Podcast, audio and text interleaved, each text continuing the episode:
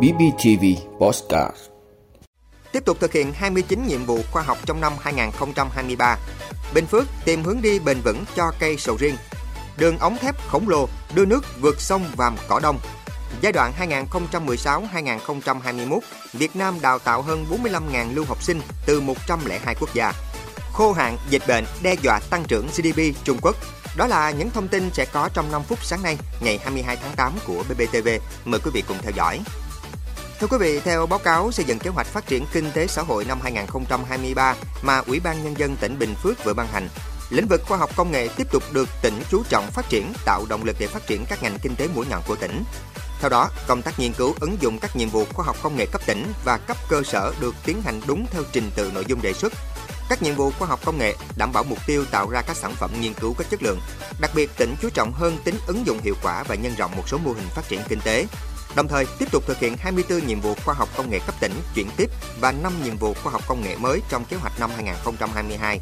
Tỉnh cũng sẽ hoàn thiện hồ sơ về việc triển khai chính sách hỗ trợ phát triển tài sản trí tuệ và thương hiệu cho các sản phẩm dịch vụ trên địa bàn tỉnh, triển khai xây dựng cơ sở dữ liệu khoa học công nghệ, khai trương và vận hành sàn giao dịch online của Bình Phước.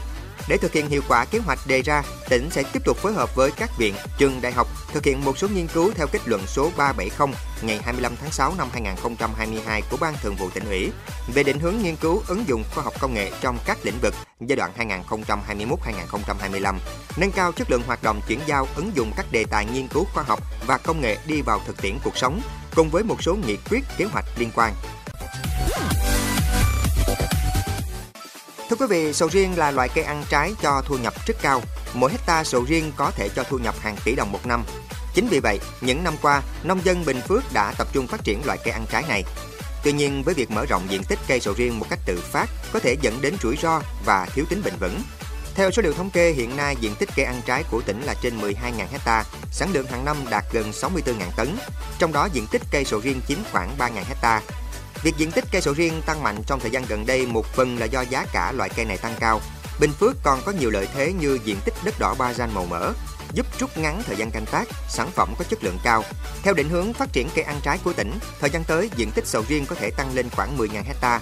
Vì thế, ngành nông nghiệp tỉnh đang nỗ lực tìm hướng đi bền vững cho cây sầu riêng, trong đó tập trung xây dựng vùng nguyên liệu với diện tích 1.500 hecta, với 33 cơ sở vùng trồng để xuất khẩu sầu riêng ra thị trường thế giới. Tuy nhiên, trước mắt, tỉnh quy hoạch 15 vùng trồng, một cơ sở đóng gói để mở đường xuất khẩu sầu riêng vào thị trường tiềm năng Trung Quốc. Sau khi có kết quả, sẽ tiếp tục rà soát lại những địa phương có diện tích trồng sầu riêng lớn, đồng thời đánh giá lại khả năng của từng tổ hợp tác xã trên địa bàn tỉnh để mở rộng thị trường, tìm đầu ra ổn định cho cây trồng này.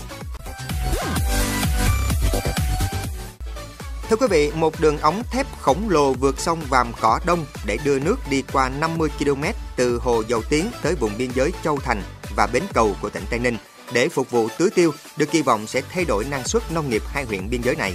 Công trình này được khởi công xây dựng từ năm 2018 và được kỳ vọng sẽ thay đổi năng suất cho hơn 17.000 hecta đất nông nghiệp hai huyện biên giới.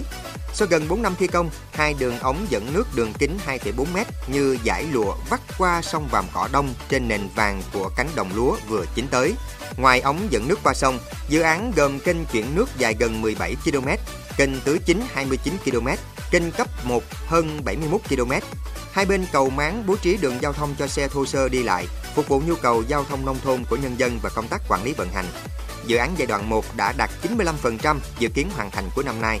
Giai đoạn 2 của dự án sẽ thực hiện bê tông hóa tuyến kênh chính qua địa bàn các xã Hòa Hội, Thành Long, Ninh Điền, huyện Châu Thành và Long Phước, huyện Bến Cầu, dự kiến đến năm 2024 hoàn thành. Thưa quý vị, theo báo cáo của Cục Hợp tác Quốc tế giai đoạn 2016-2021, Việt Nam có 155 cơ sở giáo dục tiếp nhận đào tạo hơn 45.000 lưu học sinh nước ngoài đến từ 102 quốc gia và vùng lãnh thổ, trong đó 26,6% lưu học sinh hiệp định và 73,4% lưu học sinh ngoài hiệp định. Lưu học sinh nước ngoài học tập tại Việt Nam chủ yếu là trình độ đại học và các khóa ngắn hạn. Số lưu học sinh học trình độ thạc sĩ, tiến sĩ khá khiêm tốn. Lưu học sinh học tiến sĩ chủ yếu là lưu học sinh Lào, Campuchia, một số lưu học sinh Trung Quốc, Hàn Quốc, Nhật Bản học ngành Việt Nam học. Ngoài Lào và Campuchia có số lượng lưu học sinh chiếm tỷ lệ lớn với gần 80%. Một số quốc gia như Hàn Quốc, Trung Quốc, Pháp, Nhật Bản có số lưu học sinh học tập tại Việt Nam đông do mối quan hệ kinh tế trong những năm gần đây phát triển tốt. Đây là điều kiện thuận lợi để các trường tiếp tục khai thác thế mạnh, thu hút sinh viên các nước có mối quan hệ tốt với Việt Nam. Lưu học sinh trong hiệp định và ngoài hiệp định đều tăng. Các quốc gia có lưu học sinh tại Việt Nam cũng tăng là tín hiệu đáng mừng cho thấy các cơ sở giáo dục đại học của Việt Nam nếu quyết tâm chắc chắn sẽ làm được. Trong thời gian tới, Bộ Giáo dục và Đào tạo và các cơ quan liên quan sẽ rà soát và hoàn thiện các cơ chế chính sách thu hút đào tạo, quản lý người nước ngoài học tập tại Việt Nam nhằm hoàn thiện hành lang pháp lý. Bộ Giáo dục Đào tạo và các cơ sở giáo dục đại học tăng cường ký kết các văn bản thỏa thuận, điều ước quốc tế liên quan đến việc trao đổi học sinh, sinh viên, tạo khung pháp lý thúc đẩy việc thu hút lưu học sinh nước ngoài đến học tập tại Việt Nam. Thưa quý vị, Trung Quốc, nền kinh tế lớn thứ hai thế giới, đang đứng trước nhiều khó khăn chồng chất từ khủng hoảng bất động sản, đại dịch Covid-19, thế giới bất ổn, giờ lại thêm nắng nóng đe dọa, khiến mục tiêu tăng trưởng GDP năm nay của nước này càng thêm khó khăn. Thành phố Trùng Khánh trực thuộc Trung ương yêu cầu doanh nghiệp ngừng sản xuất đến ngày 24 tháng 8. Các tập đoàn lớn như Tesla, Panasonic, Toyota ở Thượng Hải giảm sản xuất.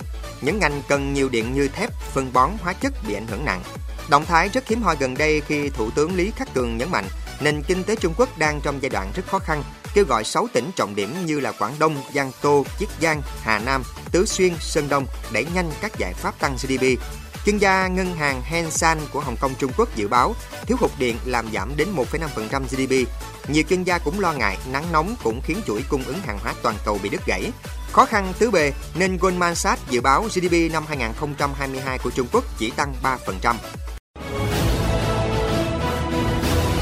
Cảm ơn quý vị đã luôn ủng hộ các chương trình của Đài Phát thanh Truyền hình và Báo Bình Phước. Nếu có nhu cầu đăng thông tin quảng cáo ra vặt, quý khách hàng vui lòng liên hệ phòng dịch vụ quảng cáo phát hành số điện thoại 02713 887065. BPTV, vì bạn mỗi ngày.